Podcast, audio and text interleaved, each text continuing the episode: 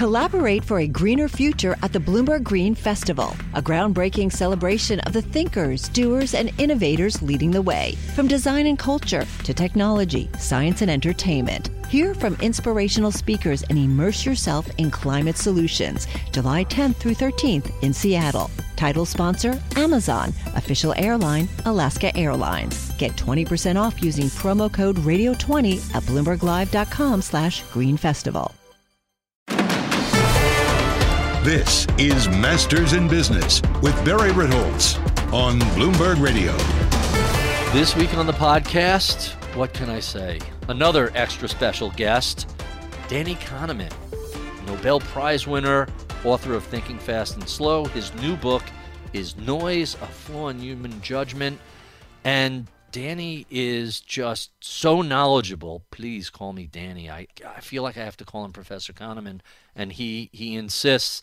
Uh, he's 87 years old and incredibly sharp and insightful and just so much wisdom and knowledge. If you liked Thinking Fast and Slow, which is about judgment error in humans, in individuals, well, Noise is about how flaws in in judgment within broader institutions come about. And it's a totally different area and it's absolutely fascinating. I'm a big fan of behavioral finance in general, plus all of uh, Danny's work historically. If you are remotely interested in this, then strap yourself in. This is a, another doozy. With no further ado, my conversation with Danny Kahneman. This is Masters in Business with Barry Ritholtz on Bloomberg Radio. My extra special guest this week is Danny Kahneman. He was awarded the 2002 Nobel Memorial Prize in Economic Sciences, which he shared with Vernon Smith for his empirical findings, uh, the work he did with Amos Tversky. And what's so fascinating about that Nobel Prize is that Danny is a psychologist the work they did challenged the prevailing thoughts in economic theory by establishing a basis for common human errors. His previous book, Thinking Fast and Slow, was the bestseller of 2011 and won a variety of different awards, including the National Academy's Communication Award for Best Creative Work. His latest book is just out Noise, a Flaw in Human Judgment which Danny Kahneman wrote with Oliver Sibony and Cass Sunstein. Danny Kahneman, welcome back to Bloomberg.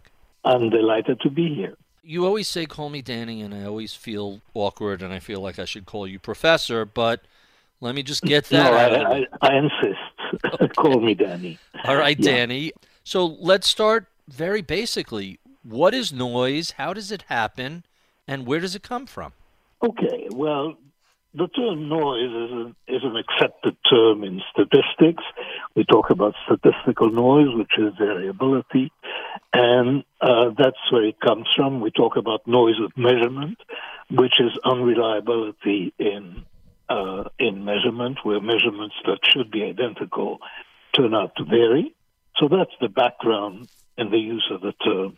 As we use it specifically, we intend, we speak about judgment noise, and this is a situation in which judgments should be identical, people or the same individual judging the same object on, at different times or different people judging the same object. If they don't agree and, and are expected to agree, we speak about judgment noise. And in general, people are expected to agree when they're trying to be accurate. So when you have a group of people trying to make their best guess about a quantity, it could be the sentence that somebody should should get for a crime. It could be the value of a company. It could be uh, the premium that somebody should be charged, uh, or it could be a diagnosis a medical diagnosis. In all these cases, you might have several people looking at the same information, making judgments. If they don't agree, there is noise. And noise is the topic of the book we wrote. So it's fascinating how we start to see noisy decision making come up over and over again in the same fields. And you just mentioned a few medicine, criminal justice, finance. Are there certain fields that are more susceptible to problems in expert judgment than others, or is it just that the results of those sort of noisy decisions are so much more significant than other fields? Well, we use the word judgment when there is room for reasonable disagreement.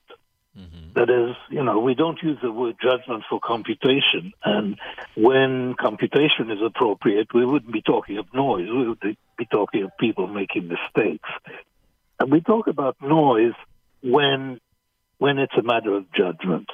And and so the existence of noise by itself is not a surprise.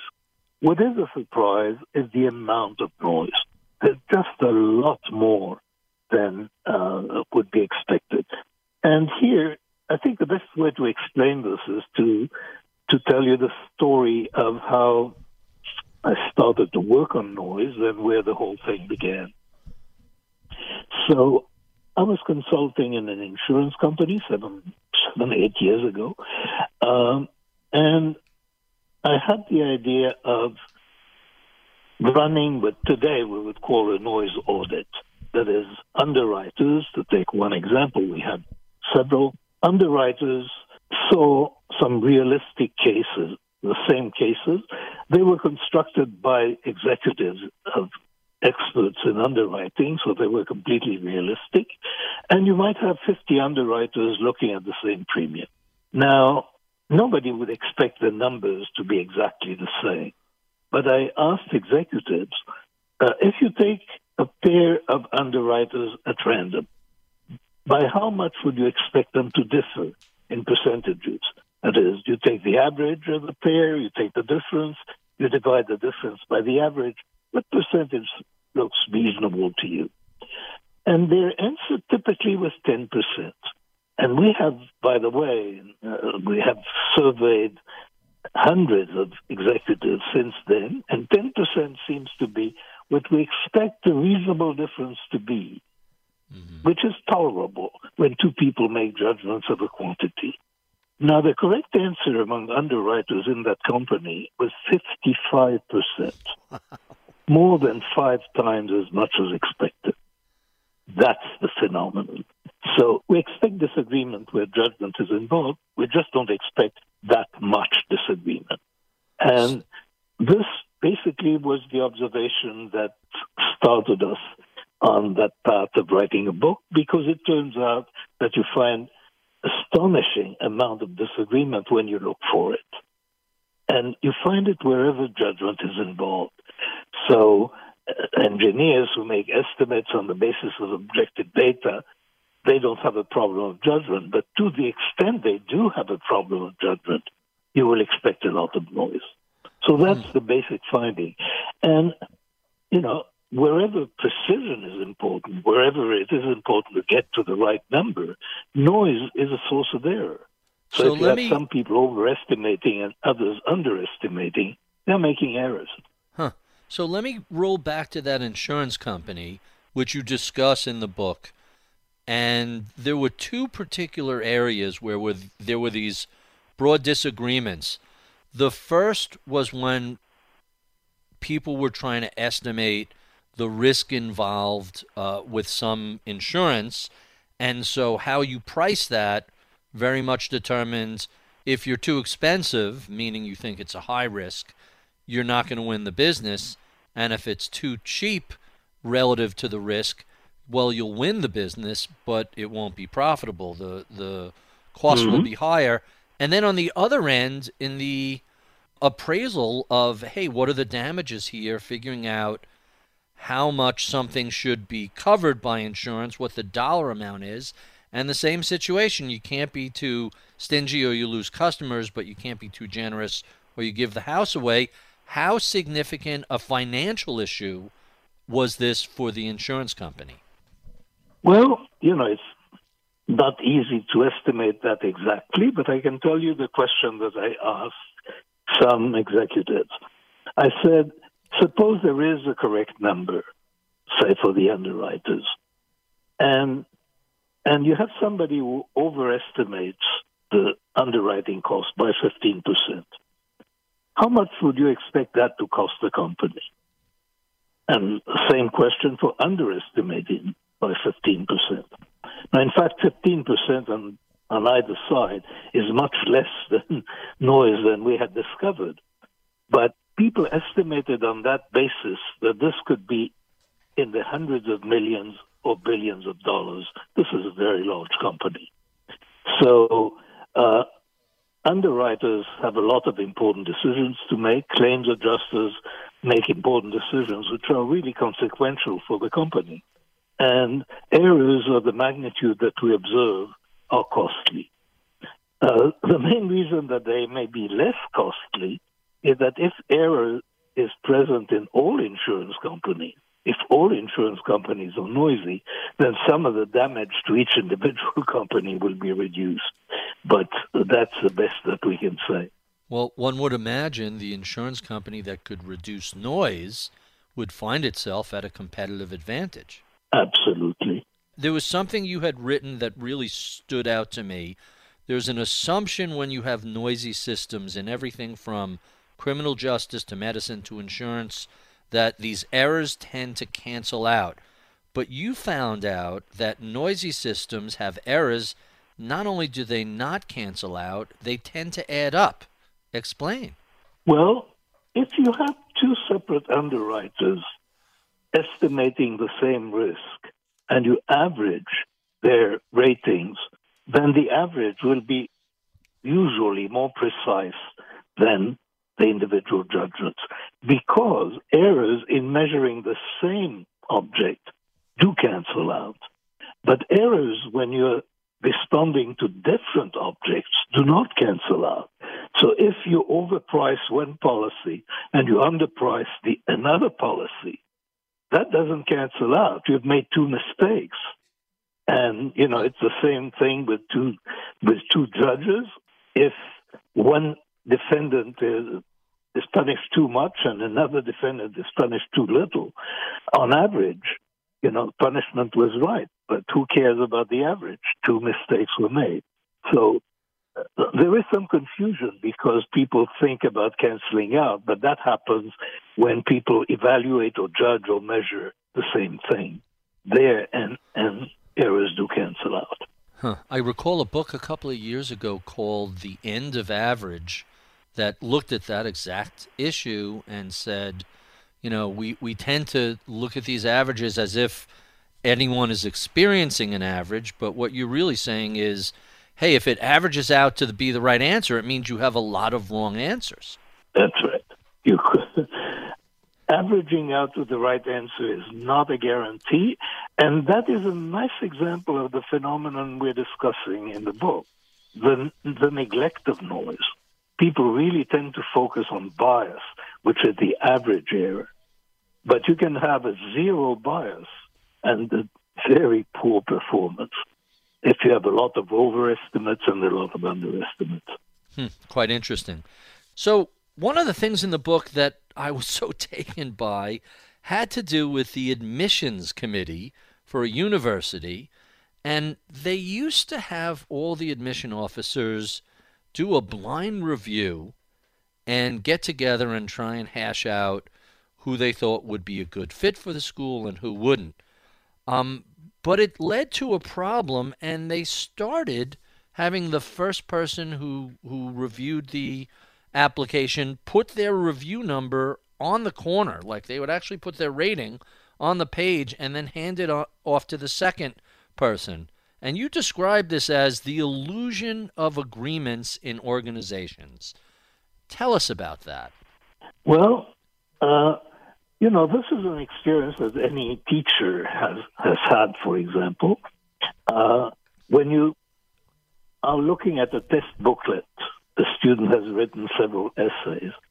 If you score a test booklet, you score the first question, then the second, then the third then in general, you'll find that your grades do not vary very much. On the other hand, if you read the same test across all students and write the score at the back of the of the booklet so that you don't know when you read the second question what the first question was. You'll often be shocked by the discrepancy between the first and the second. There is a mechanism by which people, if you gave a good grade the first time, you're going to be inclined to give the benefit of the doubt to the student if there is any ambigu- ambiguous answer. Exactly the same thing happens in deliberations, and in the example that we gave, uh, the admissions committee used to operate in what we consider the correct manner, and that is everybody would individually make their judgments, and then they would reveal all judgments together and average them. But they changed the system so that now people spoke in sequence. And the question was asked, why do you do this? This is not optimal. And they say, well, we used to do it the other way. We used to have people prepare their judgments individually, but there was so much disagreement that we stopped. and that's an example where people managed to avoid finding out how much noise there really is. Because when they when people are allowed to influence each other or influence themselves, in the case of a teacher reading multiple booklets, when when judgments are not independent, they are less effective statistically. You just have less information. Think of the example in which the first person to talk is a CEO, and then everybody agrees then the agreement of other people is not informative. In fact, you had one person making the judgment. That's the extreme of abolishing, of eliminating the appearance of noise without eliminating the reality.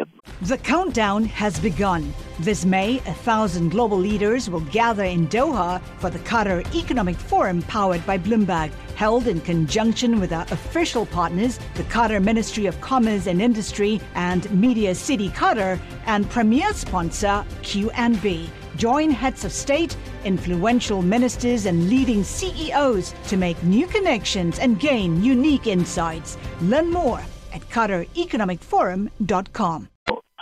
Hmm. So it sounds like groups and corporations, institutions, schools, they seem to amplify noise.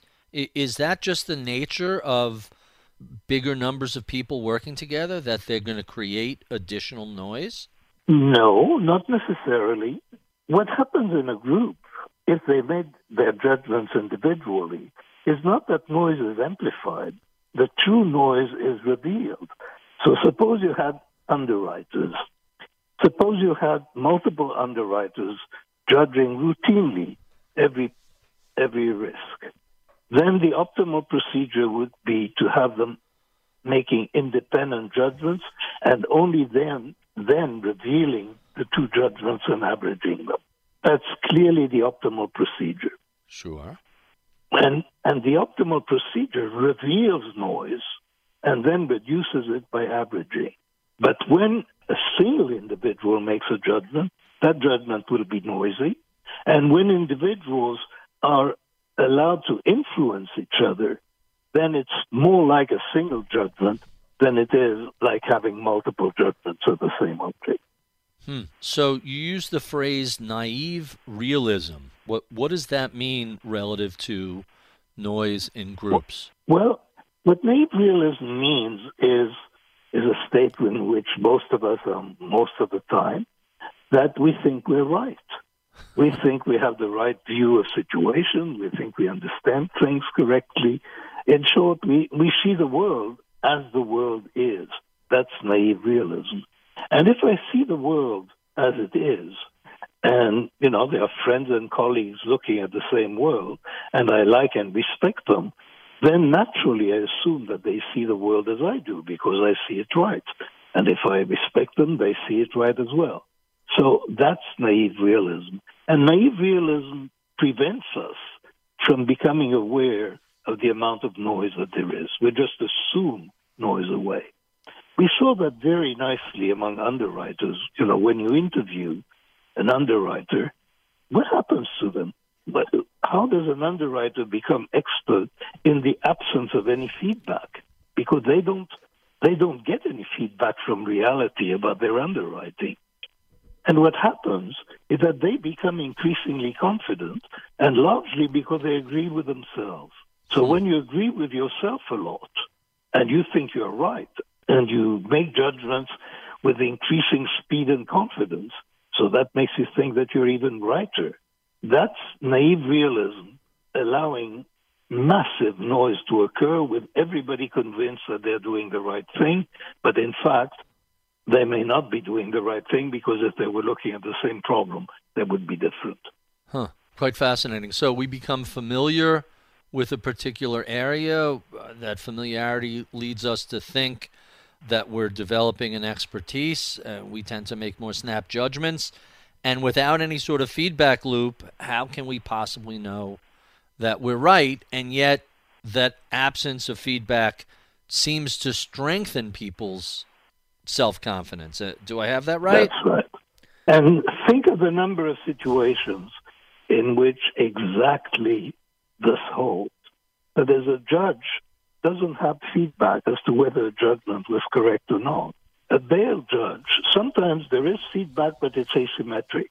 So a bail judge may get feedback on somebody who was released and committed a crime, but a bail judge will never know if somebody who was incarcerated would have committed a crime.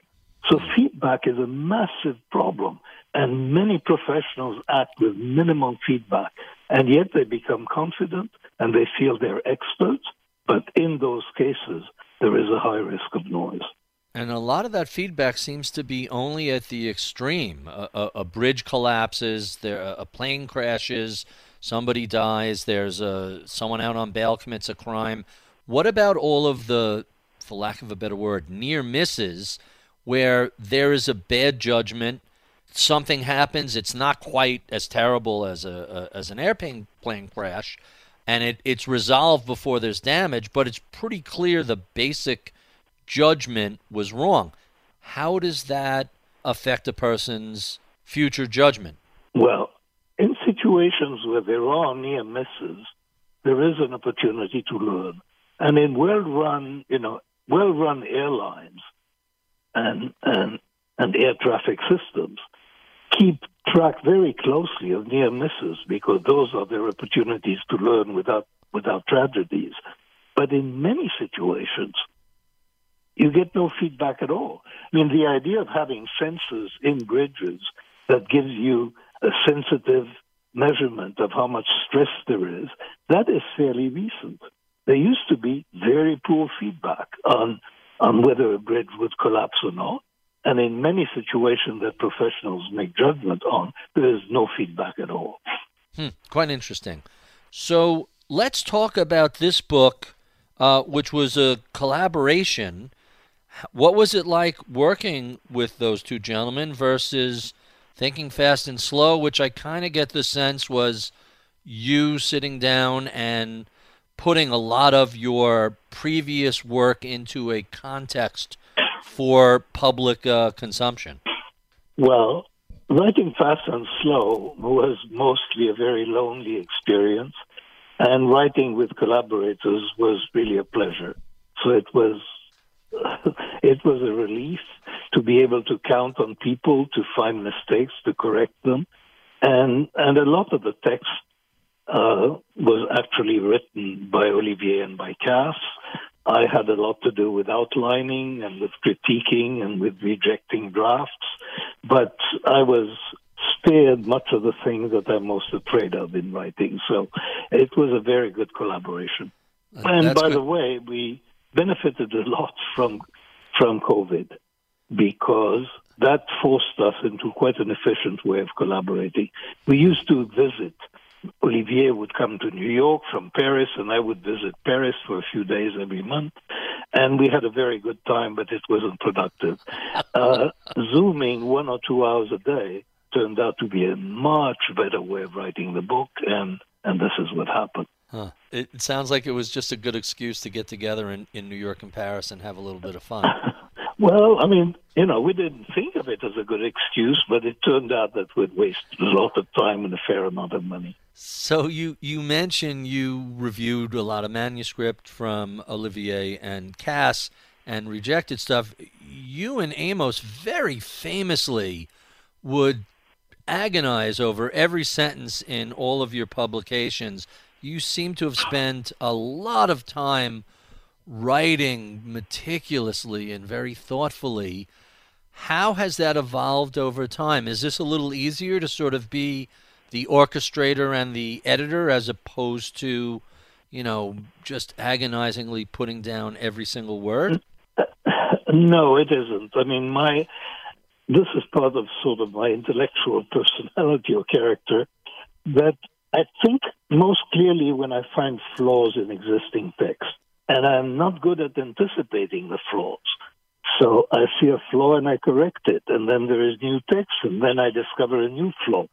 And and I tend to work that way, which is infuriating to my collaborators and and wastes a lot of time and effort. But that's the way I am. On the other hand, I do tend to be very critical, and most of the flaws that I find do exist. So it it tends to lead to a good project in a very inefficient way. So, despite that perfectionism, you know, we all evolve over time.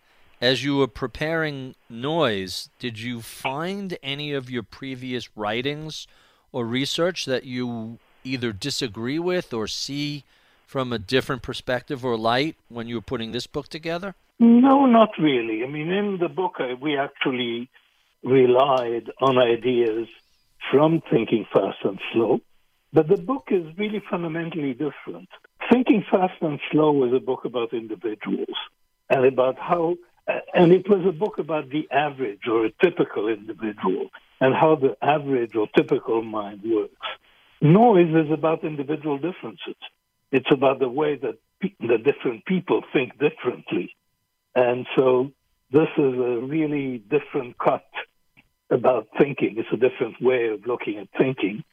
So we did use some of the material, but um, there, it, noise is not a revision of thinking fast and slow. It is about a truly different topic that we didn't even touch in thinking fast and slow. It, clearly, it goes in a very different direction, and it looks at some systems and some organizations that I don't believe you touched on in, in thinking fast That's and right. slow. It's kind of interesting because we've already talked about medicine and criminal justice and finance. There was one section I was fascinated by where you discussed hiring and promotions and how I don't want to use the word random, but how much noise is in that system and how unreliable many organizations' hiring processes are. Tell us a little bit about that. Well, it turns out that people like hiring by interviewing people and, and forming a general image of the individual that they are thinking of hiring. And it turns out this is not a good way of doing it. A much better way of doing it is what is called a structured interview or a structured process, where you accumulate information systematically about different characteristics of the person. That is less pleasant, it's, uh, it's less enjoyable, but much better.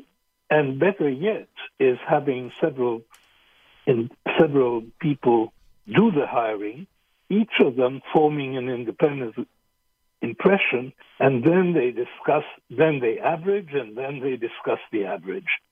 And this is a procedure, for example, at Google, and it's about state of the art. But many places are way short of a state of the art. I should add that state of the art hiring doesn't mean that you're guaranteed a perfect fit. There's so much there's so much luck in the world. There's so much uncertainty that the person that you hire may be very good, but may run into difficulties with with a boss who doesn't like her or something like that. And by chance alone, you can get a lot of variety. Chance, by the way, is not noise. Chance is something that happens in the real world. Noise is differences among judgments. So hiring is by and large really very poorly done. And it's Huh. very poorly done because it doesn't control noise. Quite fascinating. So, the book goes over how noise affects judgment and how it introduces a variety of errors into our institutional decision making process. What can we do to improve that process?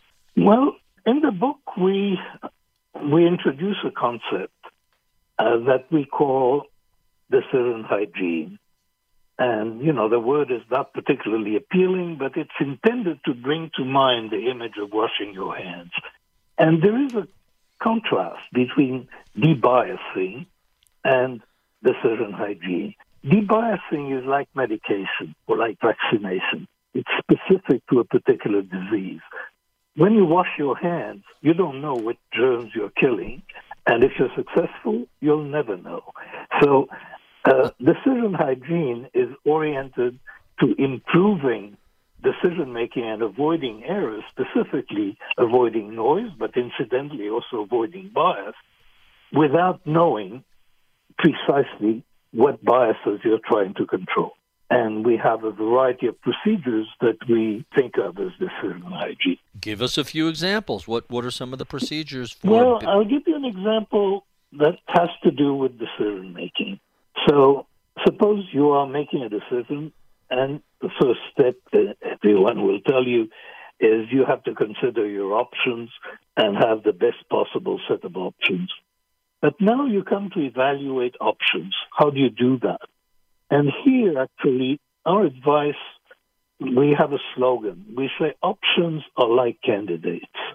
You should think of options in the same way that organizations are, in, are advised to operate when they hire candidates. And we were talking about that earlier. Structure the thinking, break up the each option, look at the various aspects of it, make assess these aspects in a fact-based way, which is the equivalent of interviewing somebody about different aspects of her character or, or her experience, and then create a profile of all the information you have about that option, and only then invoke intuition. That is a key principle of decision hygiene is not to avoid intuition altogether, but to delay it. Because intuition is way more effective if it is preceded by a period in which you accumulate information systematically. Huh. So that's an example. I have many others, but. The countdown has begun. From May 14th to 16th, a thousand global leaders will gather in Doha for the Qatar Economic Forum powered by Bloomberg. Join heads of state, influential ministers, and leading CEOs to make new connections, gain unique insights, and uncover valuable opportunities in one of the world's most rapidly rising regions. Request your invite for this exclusive event at QatarEconomicForum.com. This is what. And there were quite a few in the book. There were some things that really surprised me about that decision making process how people's moods affect their decisions, even the weather affects decision making. We are essentially different people at different times. Oh, yes. That is, there are different sources of noise that we, we talk about. So there are three of them actually, but one of them is what we call within person noise, and that is that the individual is indeed making different judgments depending on circumstances that are irrelevant.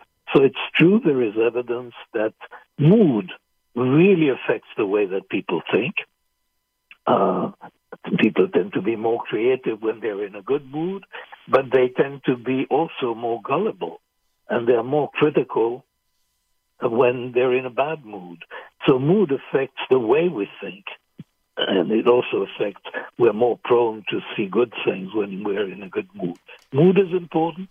There is evidence that judges who pass sentences on criminals are more severe on hot days. And they're more severe if their football team lost the game last Sunday.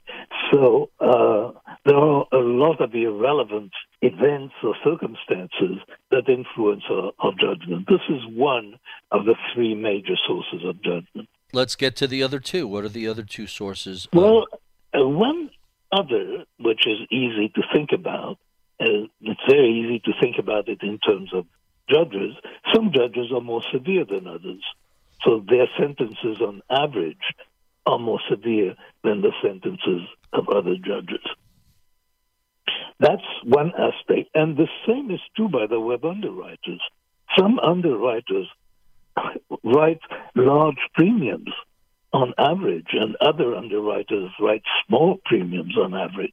So there are differences of that kind. But it turns out that the biggest source of noise, and that came as a surprise to us, the biggest source of noise is that people really don't see the world in the same way. So that different judges have different tastes in crimes and different tastes huh. in criminals. So they somebody may be particularly severe about repeat offenders. Somebody else might be extremely lenient, say, about white collar crime, but really upset by violence. And it turns out that there is, we call that a, a, a pattern noise. That is, each judge, each individual, has a pattern of judgments which are dif- is different from the pattern of judgments of other people. And that is the major source of noise. And people are consistent in that way. So, for example, suppose you're a judge and somebody reminds you of your daughter, whether that makes you more lenient or more severe, probably more lenient. Now, on another day, that same person would also remind you of your daughter. So, this is not noisy within the individual. This is a characteristic of the individual, but no other judge shares it. And it turns out that this highly case specific differences in attitudes that are difficult to pin down, they are noise. Judges have personalities, and judgments differ as much as personalities do. Hmm. And then, what is the third source of noise that you well, identified in the book? That, those are the three are uh, differences in average level for a judge's severity, differences in taste, what we call pattern noise, and within subject, within person variability. Uh, we call that occasion noise because on different occasions you make different judgments. And it's the sum of these three sources of noise that that creates that's the noise that we observe. Hmm, so, so in a system, all three operate on any particular judgment. So I'm going to ask the question I was thinking about a little differently based on what you just said. What fields seem to manage reducing noise better than others? And are there any fields that are especially susceptible to noise? Uh, that's a very good question to which I do not have a very good answer because uh, in our work we we found noise wherever we looked for it. Hmm. Indeed, our summary conclusion is wherever there is judgment, there is noise and more of it than you think. Huh. You know, this is this has been our conclusion. So we haven't found places that control noise very efficiently. The only way, by the way, to get rid of noise, and that's really quite important, is average judgments. Take multiple judgments of a case and average them. And this mechanically eliminates noise. If you have enough judgments, the average, it may be biased because averaging does nothing to reduce bias, but it eliminates noise. So that's a surefire way of eliminating noise is averaging multiple cases. Huh. Very interesting. Let, let me throw a curveball at you. If you were designing a system to introduce noise, to short circuit human judgment, what would you create to make judgment less effective, noisier? I don't think I would do things very differently from the way that they are done in many institutions now. I would I would let people make individual judgments without feedback. Mm-hmm. that's that's all that's needed. Make their individual decisions without feedback, which is a situation that's very common. And that will create a lot of noise eventually. Huh. And noise is reduced by feedback. Sometimes it's the feedback of other people. So uh, case conferences can be arranged to some extent control noise. But you know, you you don't have to try very hard to create a lot of noise. I think the existing organizations do very little to control noise. So let's talk a little bit about ways to control noise. And you describe a difference between rules and standards. Tell us about that. Well, standards is a way of when you say, for example, that you obscenity is something that you recognize, so there is a standard to avoid obscenity, but you do not define it. That's a standard. A rule is more precise than that, and it tells you specifically what you have to do. And rules, if followed, they're like computations. A computation is a is a rule, and rules tend to eliminate noise. Standards sometimes reduce noise, but standards do not eliminate noise because so, they're vague. So the seven words you can't say on television is a rule, but pornography, I know it when I see it, is a standard. Is is that the difference? Precisely. Precisely. Quite quite interesting. So so given all of the work you've done over the years, all of your research, you seem to have continually identified flaws in cognition, flaws in, in human judgment.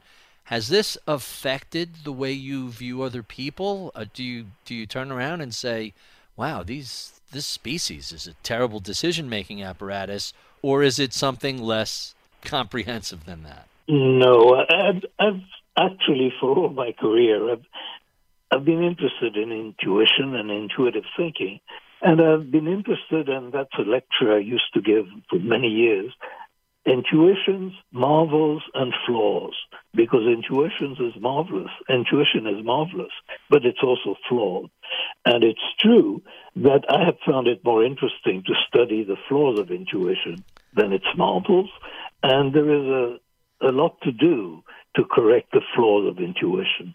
But to say that this has turned me into a pessimist or that I dislike people because their minds are flawed, I think minds are pretty marvelous, but they are certainly far from perfect. Right. So, so you're focusing on the small bits that we get wrong, but overall, we manage to navigate through life pretty effectively.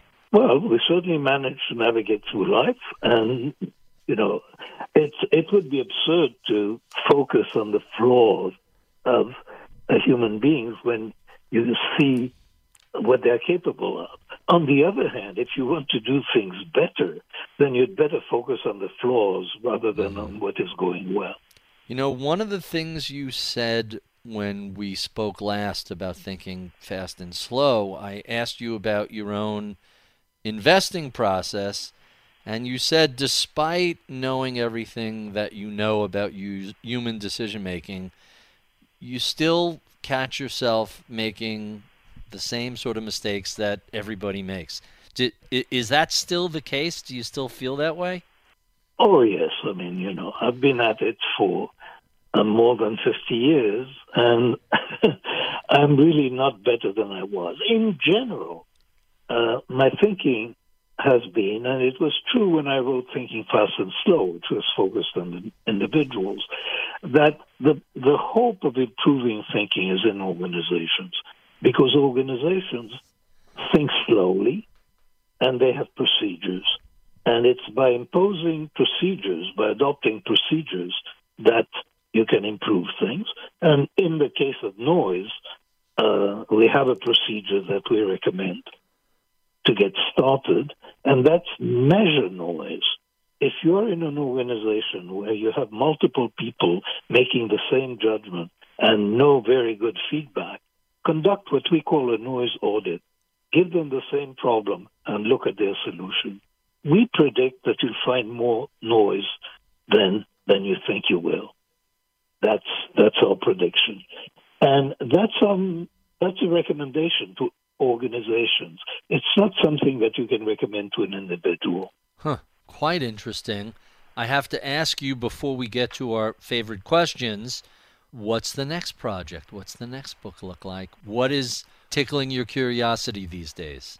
Well, um, let's actually, I'm back to a topic that I was working on um, 20 years ago. I'm I almost by accident, I'm back studying well-being, and I'm mm-hmm. involved in several research projects.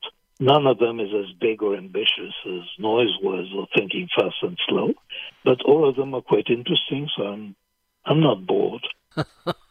I can't picture you bored because you always seem to have a lot of different things going on. Let me um, ask my favorite questions that I ask all of our guests. And let's start with what are you doing to stay entertained during this pandemic lockdown? In addition to working on the book, what are you streaming? What are you watching on Netflix, if anything? Oh, I've been watching several series, several very good series. Uh, let's see, the last ones. Uh, there is a political series on Netflix, Le Baron Noir, which is a French political thriller that is very good. There is a Danish political series, Borgen, that is very good. I'm now watching Babylon Berlin about uh, Berlin in the 1920s, which is excellent.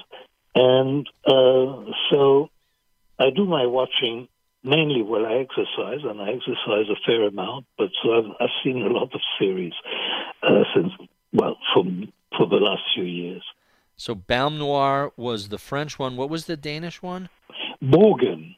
Borgen is bridge. Actually, the Danish one, Borgen is a thriller. It's a Scandinavian thriller. Uh, there is a Danish one about a, a woman prime minister, and it's not Borgen, and I now block on its name, but it will be easy to find, and I really recommend it. It is superb. All right, I will I will check that out. So let's talk about your early mentors. Who helped to shape your career? And I guess we have to include collaborators in that as well. Well, I mean, there was, there's been one major influence on my career, and it was Amos Tversky. Um, the collaboration with him completely changed my life, and uh, and it changed the way I do things. But and it gave me, a, yeah, it changed my life, and it was the best period of my life too, professionally. Collaborate for a greener future at the Bloomberg Green Festival, a groundbreaking celebration of the thinkers, doers, and innovators leading the way. From design and culture to technology, science, and entertainment. Hear from inspirational speakers and immerse yourself in climate solutions. July 10th through 13th in Seattle. Title sponsor Amazon. Official airline Alaska Airlines. Get 20% off using promo code Radio20 at BloombergLive.com slash Green Festival. The thing I recall from Michael Lewis's Undoing project is that people said you guys would lock yourself into an office or a classroom, and all they would hear all day long is peals of laughter coming from within. Is that true? Is that an exaggeration, or did you guys? No, enter- that's really not an exaggeration. Uh, Amos and I worked very closely together for about 12 years, and we spent many hours a day together. And he was very funny. He had an excellent sense of humor, and he loved laughing. And in his presence, I also became funny. So we were amusing each other. And the field that we studied uh, was was one that was conducive to laughter because we were looking for mistakes in our own thinking. And to trap ourselves or to see that you are tempted to make a stupid error, that is quite funny. And that's the game that we engaged in in studying judgment and in studying decision making, was looking for errors in our own thinking. And that was very amusing. I can imagine. So let's talk about books. What are some of your all time favorites and, and what are you reading right now? Well, I would say my all time favorites of recent years was Sapiens. I think it's many people's favorite book by uh, Yuval Noah Harari. Uh, I read it twice, which is something that I rarely do. And right now, well, I'm reading the new edition of Nudge, which mm-hmm. is coming out, I think, in August, and it's called Nudge, the Final Edition, by Dick Thaler and Cass Sunstein, the same Cass Sunstein. And and it's quite different from the original Nudge, which appeared, I think, in 2008. Uh, and it's but it's it it had the same characteristic that Nudge had. It's wise and it's funny. Right. Dick said it's about two thirds new, and I think that's August fourth that comes out. Yeah, that's right. So that's right. um, I happen to be reading that right now. August third. I'm looking at a, a, message from him. He's um he's a very amusing person to begin with, and if if you're telling me the book is funny, then I am really looking forward to, to oh, the that. book is there. You know, he just he can't help himself. He's funny all the time. He's my best friend. my best living friend. Let me ask you this question. If a recent college graduate asked you for some advice, if he was interested in a career in either psychology or behavioral finance, what sort of advice might you give him? Or well, her? you know, I, I tend to refrain from advice because I don't believe I have a crystal ball into the future. I can tell you what I would have been doing if I was starting today. Uh, the fields that are very exciting from my perspective are uh, neuroscience, including neuroeconomics, which is the, the, the neuroscience of decision making, and artificial intelligence. I mean, in those two areas right now, there are extraordinary developments, very exciting. And so when you see that, and they're attracting massive talent, both areas. So you know that for the next decade or so, they'll be cooking. A lot is going to happen. And what happens after that, I have no idea. and and our final question, what do you know about the world of psychology, behavioral finance, economics today that you wish you knew 50 or so years ago when you were first getting started? Oh, well, so much has been learned. I, you know, if I, I can't say that I wish I had known earlier what has been so much fun to find out uh, over the years, both in my work and in the work of others. So I can't think of things that would have made me act differently. Uh, but all I can say you, to you is, oh yes, things have really changed since I've been in that field. Huh. Quite fascinating. Thank you, Danny, for being so generous with your time. We have been speaking with Danny Kahneman, whose new book, Noise, A Flaw in Human Judgment, was co authored with Olivier Sibony and Cass Sunstein. If you enjoy this conversation, check out any of our previous 400 such interviews. You can find those at iTunes, Spotify, Google, Bloomberg.com, wherever you get your podcast each week. We love your comments, feedback, and suggestions. Write to us at MIBpodcasts at Bloomberg.net.